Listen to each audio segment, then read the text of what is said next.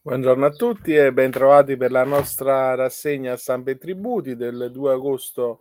2023. Partiamo da un articolo che troviamo su Ipsoa Quotidiano a firma di Gerolamo Iello e che si occupa della riforma in vista anche per i tributi locali, come cambieranno, mantenendo il principio della progressività fiscale, in ogni caso escludendo la doppia imposizione tra Stato ed eh, enti locali, assicurando la piena attuazione del federalismo fiscale, razionalizzando e riordinando i singoli tributi locali e semplificando gli adempimenti dichiarativi e le modalità di versamento a carico dei contribuenti e comunque rivedendo anche il sistema sanzionatorio. Nel DDL delega per la riforma fiscale trovano spazio anche i principi e i criteri direttivi per la revisione del sistema fiscale dei comuni, delle città metropolitane, delle province. La Commissione Finanze del Senato ha reintrodotto con alcune modifiche le disposizioni che erano state stralciate dal testo originario della legge delega e nel DDL delega eh, al governo per la riforma tributaria in sede di approvazione in Commissione Finanze del Senato è stato inserito un articolo con una specifica delega per la revisione del sistema fiscale dei comuni, delle città metropolitane e delle province. Parliamo poi di rifiuti. Il Consiglio di Stato boccia le tariffe RERA per i gestione integrata. Eh, l'articolo di Stefano Pozzoli lo troviamo su NT Plus Fisco, eh, enti locali ed edilizia, chiedo scusa, riguarda ehm, la sentenza 7196 del 2023 che ha dichiarato illegittima la parte del sistema tariffario di ARERA che si applica ai soli gestori integrati e che riguarda la copertura dei costi per le attività di prepulizia, preselezione o pretrattamento degli imballaggi plastici dal momento che assumerebbe connotati anti concorrenziali. Infatti, secondo il Consiglio di Stato, la metodologia in questione è idonea a determinare distorsioni della concorrenza in quanto nell'ambito di un medesimo segmento di mercato alcuni soggetti riconducibili alla nozione di gestione integrato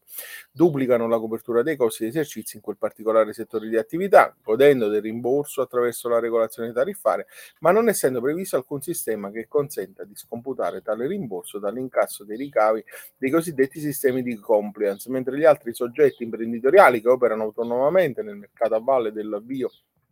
riciclo e recupero della raccolta differenziata della plastica, occupandosi della selezione e trattamento dei rifiuti in plastica da RSU, percepiscono il solo corrispettivo ritraibile della contrattazione di mercato in esito alla loro attività.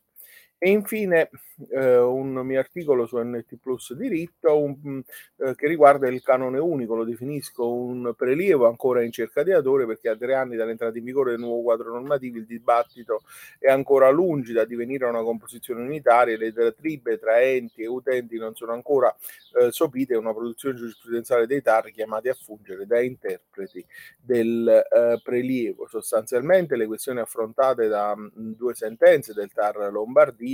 hanno dato l'occasione della uh, produzione di questo testo eh, perché vanno ad affrontare aspetti sia procedurali che formali in, eh, e sostanziali in relazione alla eh, disciplina del canone. Il primo aspetto, al di là della eh, costituzionalità o meno del prelievo, che insomma viene eh, ampiamente dibattuta dal, eh, dai giudici amministrativi in senso favorevole alla mm, conformità del prelievo e delle scelte di non ancorare ad un'aliquota massima il eh, prelievo, um, entrano nel merito del soggetto che è chiamato a determinare la possibilità eh, di modulare le tariffe, che è legittimamente la giunta comunale. Quindi eh, diciamo altro aspetto è quello della determinazione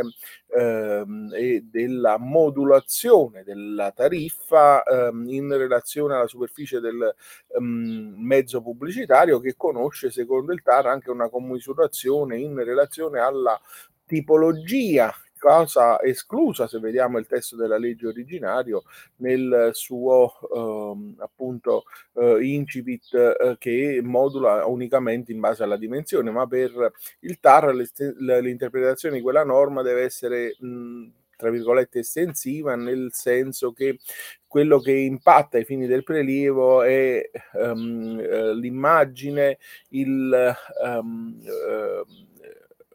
l'impatto, scusate il bisticcio di parole, che viene eh, effettuato dal messaggio pubblicitario sui soggetti che eh, lo raccolgono. E quindi eh, in questa prospettiva anche la, è giusto che la pubblicità luminosa eh, sia più eh,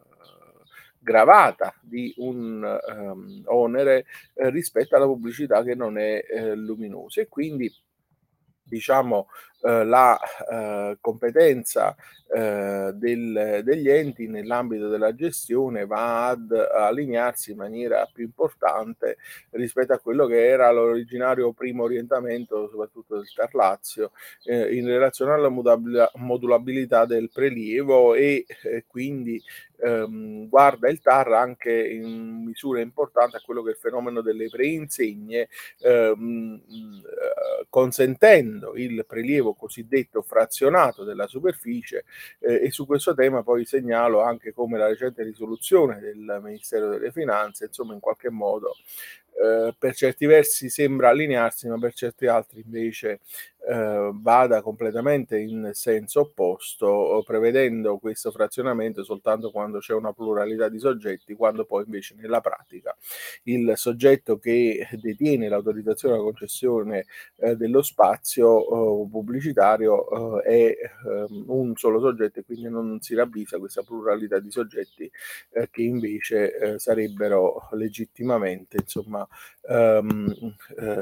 proporzionalmente incisi uccisi eh, dal prelievo. Questo è l'ultimo uh, articolo della nostra rassegna di oggi. Io vi auguro un buon proseguimento di giornata e vi do appuntamento a domani. Arrivederci.